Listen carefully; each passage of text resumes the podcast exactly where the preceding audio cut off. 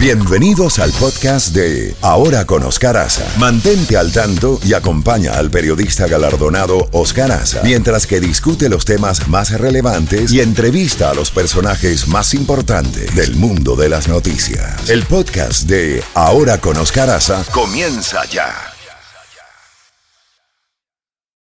9, 2, Z92. En Ahora con Oscar Aza, contacto directo con Jacobo Goldstein. 7 con 33 minutos, muy buenos días. En Ahora con ha llegado el momento estelar de hablar con nuestro Jacobo Goldstein. Jacobo, buenos días. ¿Por dónde quiere comenzar hoy? Bueno, mientras nuestro querido Oscar navega y navega, el mundo está navegando con noticias a diestra y siniestra. Iniciemos con el bombazo de ayer, cuando el presidente Trump aceptó eh, la invitación que le ha cursado el presidente de Corea del Norte, Kim Jong-un. No sé, Luis y Chefi, cuántas veces hemos comentado los insultos que Trump le tiraba a Kim y Kim le regresaba a Trump, pero la verdad es que este es un paso sumamente importante. Me hace recordar mucho lo que pasó en 1972, cuando Richard Nixon era el presidente de los Estados Unidos y Henry Kissinger era su asesor de seguridad nacional y luego su canciller, cuando el hombre más anticomunista que había tenido Estados Unidos, Richard Nixon, decidió reunirse con el comunista más importante de, su tiempo, nada menos que Mao, Zedong, el, la famosa reunión que se llevó a cabo en Beijing, China, eh, debido a lo que se llamó la política del ping-pong, el deporte hizo que un equipo chino saliera a la palestra, saliera al mundo y se enfrentara con pingpongistas americanos. Eso abrió el camino para una cumbre histórica que culminó en las relaciones que hoy en día existen entre Estados Unidos y la China. Ahora nuevamente el deporte entra en juego. Esta vez el deporte son los Juegos Olímpicos de que se celebraron en Corea del Sur donde fue invitada Corea del Norte a participar al grado tal que llegó un momento que un equipo de hockey de hielo estaba compuesto por jugadores de ambas Coreas y participaron juntos. Eh, vimos esa, ese acercamiento entre Corea del Sur y Corea del Norte con un nuevo presidente de Corea del Sur que busca un diálogo con Corea del Norte.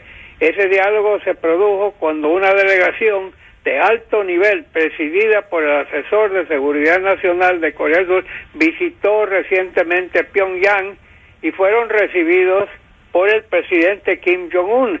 La noticia que circuló es lo admirados que ellos estaban de la cordura, del buen ambiente que existió durante la visita. Ellos esperaban un Kim Jong-un serio, eh, eh, vaya, digamos, eh, en plan hostil y se encontraron con un Kim Jong-un que era pura dulzura y abrazos y todo. Lo sorprendió mucho y luego vino ese ofrecimiento para que se reuniera Kim Jong-un con el presidente de los Estados Unidos. Sabía bien Kim Jong-un que la delegación surcoreana iba a viajar a Washington después de haber estado en Pyongyang y eso fue precisamente lo que ocurrió el día de ayer y luego tres miembros de esa delegación, incluyendo el asesor de seguridad nacional surcoreano, salieron ahí eh, fuera de la ala occidental de la Casa Blanca para anunciar que el presidente Trump había aceptado esa invitación, que tiene connotaciones enormes, Luis y Chefi, de lo que puede sobrevenir de esa reunión. Claro, claro. Una gran noticia realmente, Jacobo. Jacobo, ¿y qué me dice también de que Trump discute violencia en videojuegos con la industria? Está discutiendo este tema, a ver qué pueden resolver con eso. Mira, Luis, desde tiempo atrás ha habido muchas críticas a esos juegos tan violentos, porque para eso la palabra no es violento, debe haber una palabra mayor, las matanzas, la, la, forma, y los niños de hoy en día están viendo esa clase de esa clase de juegos en sus hogares y los pueden repetir cuantas veces quieran, y eso eso engendra eh, un, un sentimiento que las armas son bienvenidas y que es una aventura y hemos visto cómo la mentalidad estadounidense ha estado cambiando y para mí definitivamente tiene que ver. Esto es algo que lo único que lo pueden censurar son los padres. Estoy viéndole a los hijos que los vean, pero apenas ellos se vayan a trabajar, los hijos se meten al televisor y los pueden ver. Sí creo que es un, diálogo que es necesario y, veamos si sale algo de eso. Pero también hemos visto y, volvemos al caso aquí de la Florida, lo que ocurrió en Parkland, no esa matanza en, esa en ese colegio privado donde fueron asesinados, pues, colegio, público, perdón, donde fueron asesinados 17 personas, 14 estudiantes, 3 profesores, 15 resultaron heridos. Y, por un chico que estaba mentalmente mal desde que, no, sé, tuvo una vida horrible, su padre murió cuando él, fue adoptado por una familia, su familia lo entregó a un orfanatorio porque no podían cuidarlo, lo adapta a una familia de apellido Cruz, se le muere el padre hace 13 años, la madre se murió hace poco. Este niño, o joven, como le quieras llamar, me pasaba de lío en lío, despedido de dos colegios privados, despedido de este colegio al que terminó haciendo la matanza por su modo de proceder eh, con toda clase de señales en las redes sociales, con armas. Tenía toda la pinta de que iba a hacer algo y sobre todo, eh, Luis y Chefi, le avisaron muchas muchas veces, más de 40 veces, la policía visitó el hogar donde él estaba porque había líos de él, ya sea con la familia adoptiva, ya sea con el hermano adoptivo, líos por todos lados en la escuela, trató con un cuchillo de herir a un compañero, había señales por todos lados y pasaron desapercibidas, y luego al FBI dos llamadas serias que no fueron atendidas. Para mí hay culpa por todos lados. Y es un horror y tú lo has dicho bien. Y lo triste del caso es, y la forma en que las autoridades manejaron una vez que empezó el tiroteo, también ayer salieron grabaciones. Este ha sido un perfecto de caso de cómo hacer todo al revés. Esa es la pura verdad. Y hay un jovencito venezolano que salvó la vida de varios compañeros que ahora se encuentra otra vez en intensivo. Eh, es un chef y tiene la noticia, el nombre de este chico venezolano que, que está en intensivo. Cinco disparos, ¿no? Anthony, sí, su nombre es Anthony, Anthony Borges. Eh, qué pena, qué lástima, ¿no? Y el otro, eh, Joaquín, eh, Joaquín, ¿cómo se llama? ¿Cuál es el apellido de Joaquín? el que enterraron con el jersey de... de sí, el jersey de Wade, que Wade, Wade estuvo en la escuela. Estuvo en la escuela este, recientemente. Este chico también creo que era venezolano, si no me equivoco. Sí, sí venezolano. Y, y francamente fue un gesto enorme de lo que hizo Wayne Wade. No, solo eh, le mandó a las familias toda su ropa autografiada, sino que hizo acto de presencia en la escuela hace poco, en, en honor de ese amigo Joaquín, a quien todos querían mucho, le decían Juan. La sangre ha corrido en todas las direcciones, latinos han estado involucrados, desgraciadamente, eh, muertos o heridos. Hemos visto, pero hay un lado bueno de todo esto. Por primera vez que yo sepa, la legislatura de un gobierno estatal, estamos viendo aquí en Florida cómo la, el Senado por 20 a 18 propuso toda una serie de cambios, cambios digamos de edad que se necesite tener 21 años, no 18 para tener armas, tres días para poder inspeccionar la solicitud y, toda una cosa, pero no cancelan las armas de alto calibre automáticas o semiautomáticas. Por su parte, la Cámara de Representantes del Estado de Florida también pasó legislación que tiene mucho que ver con cambios que no le gustan a la Asociación Nacional del Rifle y que están viendo qué se puede hacer. El gobernador, y hay una cosa que tiene el, proyecto de la Cámara de Representantes y es armar a los profesores, algo que los profesores no quieren que se haga, la Asociación Nacional de, de Maestros se opone.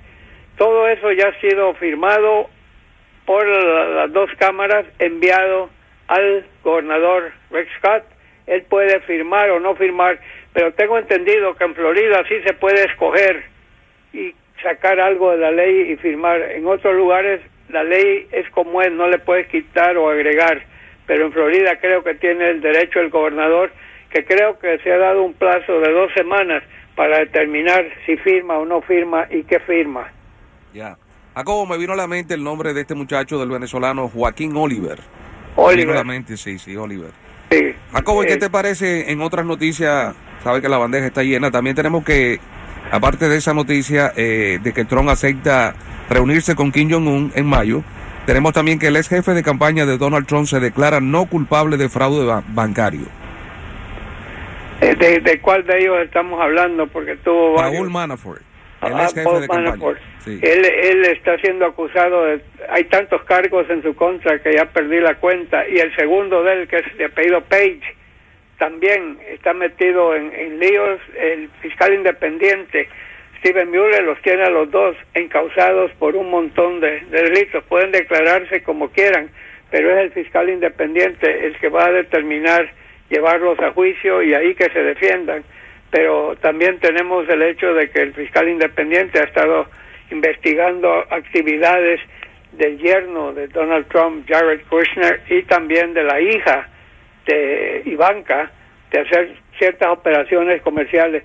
La, investigación que lleva a cabo el señor eh, eh, Mueller se suponía que es para determinar si hubo colusión entre el gobierno ruso y el entorno de Donald Trump durante las elecciones presidenciales del 2016.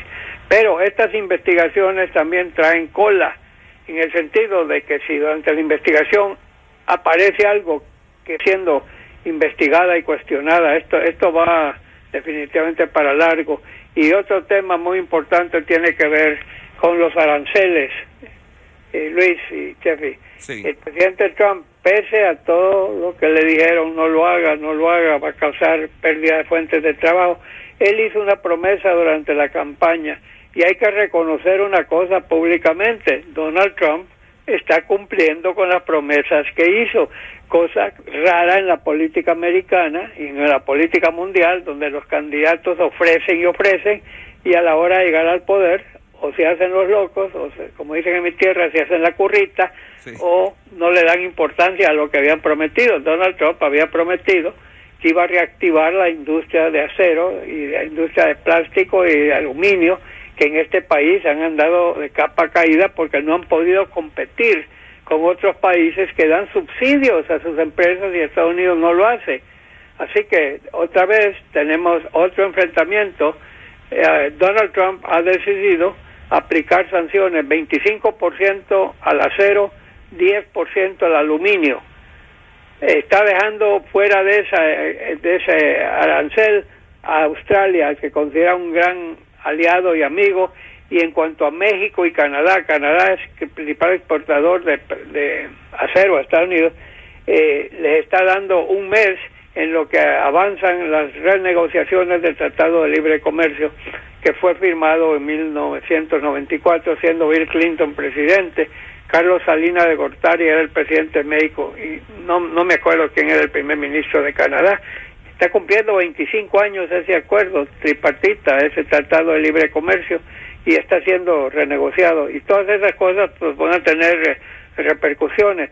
Por cierto, que países como Japón, Corea del Sur, Alemania y China están muy molestos con la noticia de esos aranceles y han ofrecido varios países y la Unión Europea que si les afecta a sus países, ellos le van a aplicar sanciones a productos americanos desatando una, una guerra comercial, por decirlo así, pero el señor Trump, él, él ha dicho, Estados Unidos se ha estado dejando mangonear por un montón de países que nos mandan sus productos y los recibimos sin aranceles, mientras que nuestros productos tienen cargos de aranceles cuando son enviados a esos países. Así que eh, no cabe duda que también tiene mucho eh, que ver esa postura de varios países con Estados Unidos. Bueno, Jacobo, la buena noticia es ya que Trump acepta reunirse con Kim Jong-un, como lo dijiste, en mayo. Esa es la gran noticia que tenemos ahora que quedarnos en mente y que hoy es viernes de Bellonera. ¿Qué te parece? Hay una canción que tú pediste. me parece que me vas a poner un tango de Gardel. No, no, yo no sé si es que usted tiene la bola mágica ahí, pero aquí está. Esta se llama El día que me quiere.